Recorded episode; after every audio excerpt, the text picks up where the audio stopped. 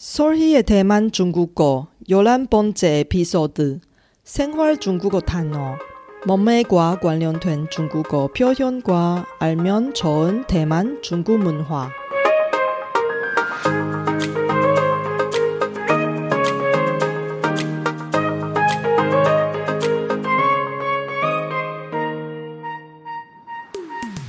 안녕하세요.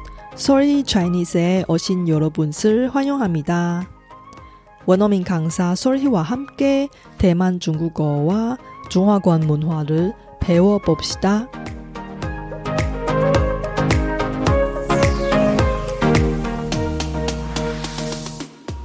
여러분 중국어를 공부할 때 교과서에서 뚱뚱하다와 날씬하다의 중국어를 공부했죠. 하지만 일상생활 속에서 몸매과 관련된 중국어 단어, 표현이 교과서에 나오는 팡, 쇼 보다 훨씬 더 많습니다. 이번 에피소드에는 여러분의 생활 중국어 어휘력을 향상시키는 내용을 담았습니다. 중급 이상 레벨 학습자를 위한 콘텐츠여서 방송은 중국어로 진행할 거예요. 주요 단어와 표현 리스트를 쇼노트에서 확인할 수 있으니 공부하실 때 잘 활용해 주세요. 그럼 시작할까요?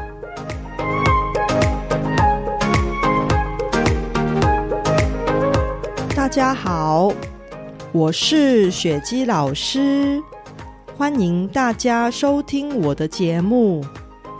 在上集节目中， 我提到了许多人都很爱喝的珍珠奶茶，以及减肥的话题。我相信，在相当重视外表的韩国，大部分的人都很重视自己的身材。这次我要教大家一些跟体型与身材相关的中文词汇与句型，让你们的中文字汇量能够更上一层楼。那我们就开始吧。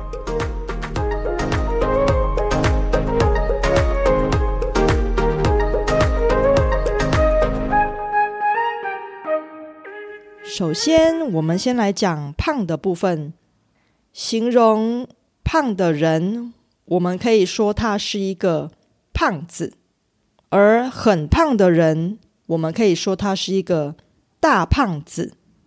举例来说，在美国有许多超过一百公斤的超级大胖子。在形容词的部分。我们会说一个人肥或者是胖，这是两个最常用的形容词。肥比胖还要胖。譬如说，你太肥了，应该少吃多运动。你最近是不是变胖了？吃肥。是一个形容人肥胖、臃肿、迟钝的形容词。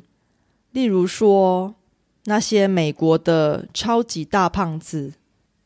但是，因为在中文世界里，吃肥的人并不常见，所以“吃肥”这个形容词也并不常用。虚胖。指的是并非真的胖，而是因为某种原因而引起的水肿，所以才看起来胖胖的。例如，怀孕的女人，她们的小腿可能会因为水肿而看起来虚胖，但是生完小孩之后就会恢复正常。臃肿。是一个形容笨重、肥胖、不灵巧的形容词。胖嘟嘟，这是一个形容胖的很可爱的说法。譬如说，小宝宝胖嘟嘟的脸真可爱。肥滋滋，这个形容词也可以用来形容胖的很可爱的样子。譬如说，那个肥滋滋的小婴儿好可爱。另外，肥滋滋也可以用来形容动物或者是肉。譬如说，我不太敢吃肥滋滋的肥肉，因为我会觉得恶心。大腹便便，这是用来形容肚子很大的样子。譬如说，她是一个大腹便便的孕妇。再来，我们来学两个跟肥胖有关的成语。第一个是“心宽体盘”，这是形容心情愉快，没有特别烦恼的事。所以人也自然的发胖了。举例来说，自从开始享受退休的生活以后，他心宽体盘，不知不觉就胖了五公斤。第二个成语是“满脑肥肠”，这是形容一个人满脸肥肉、肥胖丑陋的样子。因为是贬低人的话，所以大家在使用的时候要特别小心哦。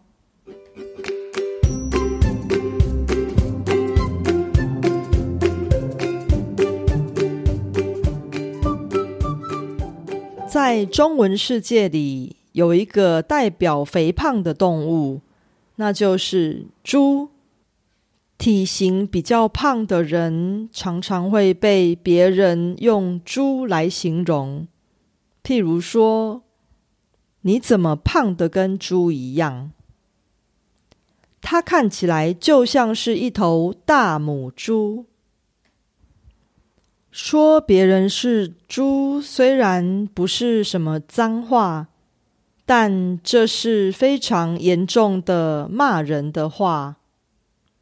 通常我们只会在非常亲近的朋友或是家人之间才会使用。我建议不要在开玩笑的时候使用，因为这可能会让那个胖胖的人自尊心受伤，而且非常不建议用在女生身上。在两年以前，在台湾有一个很有名的政治人物，他在公共场合说另外一个胖胖的女性政治人物像是一头肥滋滋的大母猪，大家听了都非常生气，因为他不应该拿人的身材开玩笑。而最后，他只好公开道歉。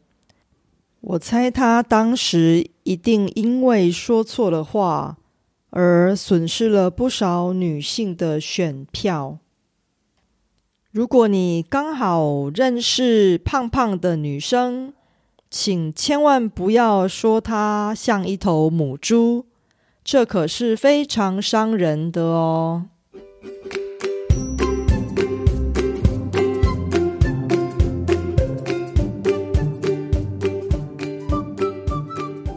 大家觉得如何？形容胖子的中文词汇是不是比你们想象的还多出很多呢？在这集节目中，我也只列出一些常用的词汇，其实还有更多的词汇跟用法是用来形容胖胖的人。而我们中华圈的文化跟韩国文化差不多，大家都不喜欢当胖子，也会害怕自己因为胖而被别人嘲笑。所以你们在使用这些词汇的时候，一定要特别的小心，以免说错话得罪别人。甚至是伤了好朋友之间的感情，那就得不偿失了。有胖子，当然也有瘦子。在下集节目中，我会教大家一些用来形容其他身材与体型的中文词汇，请大家下回也别错过喽！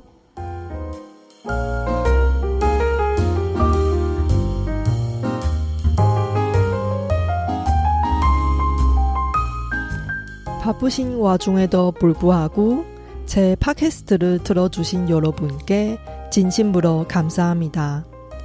여러분의 의견이나 궁금한 것을 solhichinese.com에서 글로 남겨주세요. 그리고 새로운 에피소드가 나올 때 알림을 받을 수 있게 팟캐스트 채널을 구독해 주세요. 그럼 다음 에피소드에도 만나요.